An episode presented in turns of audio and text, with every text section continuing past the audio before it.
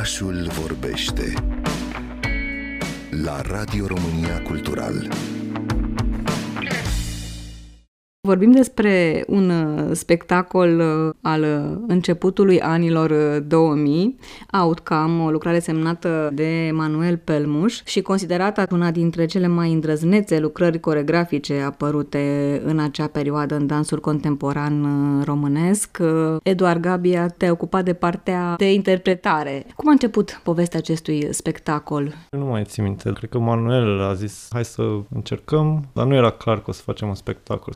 Știu că era într-un moment ăsta în care vrea să schimbe ceva. Îi se părea că nu e suficient să mai te miști într-un anumit fel.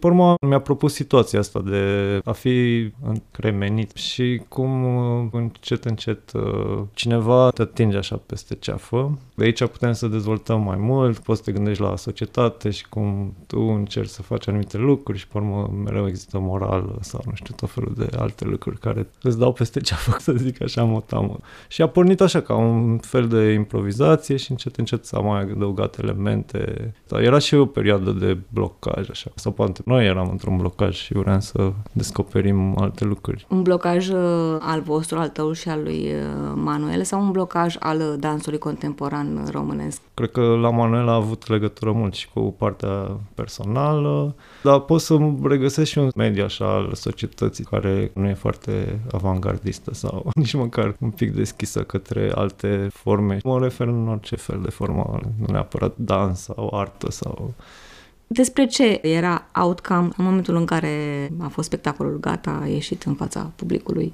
Păi, în principiu, această, într-un fel, imposibilitate așa de a te exprima. Și mai e și partea asta în care să scoți afară, de exemplu, lucruri despre tine și medii care nu sunt uh, neapărat cele mai ok, adică judecate la nivel de societate cele mai ok. Cu faptul de a fi gay, de exemplu, sau în perioada și chiar și acum, e o acum chestie înțeleg. care e problematică. Deci e despre și... teme problematice la acea perioadă. Da, asta s-ar putea să fie mai mult perspectiva mea decât al Manuel. Au trecut și foarte mulți ani de atunci. Adică peste 20 de ani. Peste 20 de ani. Trebuie să spunem că Manuel Pelmuș nu este în țară nu și de aceea țară, da, este nu vorbește el despre spectacol și atunci contează foarte mult perspectiva ta în calitate de dansator. La acel moment uh, a fost privit uh, ca un fel de scurt circuit, un șoc. Era ruperea de influența dansului în general sau a problematizat ce înseamnă dansul. Și mi se pare că a oferit uh, o idee destul de clar, aș putea spune, și totodată abstractă într-un fel, dar o propunere destul de puternică în care puteai să zici că s-a schimbat paradigma. Că nu trebuie să mai ne mișcăm atât de mult, poate e suficient să creăm o imagine care are un discurs foarte puternic. Spectacolul uh, pe care l-ați uh,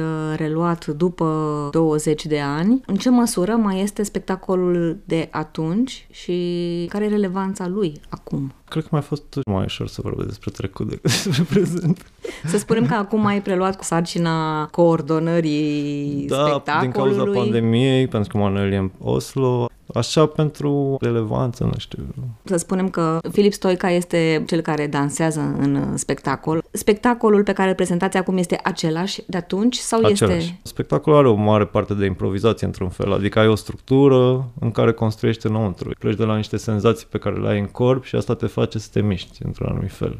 Adică toată acumularea asta de frustrare, să zicem, dacă ar fi să o numesc așa într-un cuvânt. Deci are o structură, ca un fel de dramaturgie, dar în principiu și el a trebuit să treacă prin procesul ăsta, să-și găsească material singur, adică nu mă imită în sensul ăla de face exact ca mine. Nu știu dacă poți să aduci neapărat uh, flavor de acum, dar în sensul în care îți aduci sigur personalitatea și ce reușești să construiești în minutele alea, pentru că practic trebuie să-ți construiești o stare mai mult decât a face niște mișcări.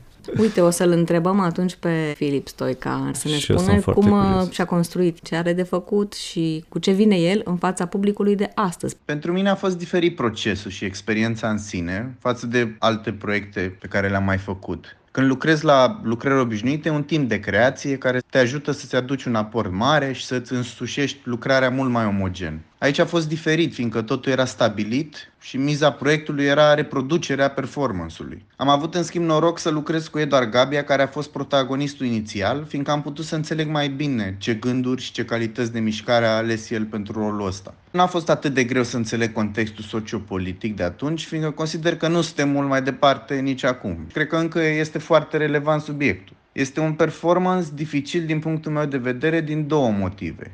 Fizic trebuie să ai o anduranță destul de mare și gâtul mă doare mereu după ce îl performez. Sunt pus într-o situație în care corpul nu este blocat, țin două gantere în mâini și am voie să mișc doar capul, care începe ușor și prin acumulare ajunge la mișcări mari, rapide și bruște. Iar alt factor este că majoritatea oamenilor vin la spectacole cu așteptări. Iar aici nu este ceva convențional. Durează între 7-9 minute, depinde de stare. Uneori simt un soi de presiune și responsabilitate că publicul o să fie bulversat.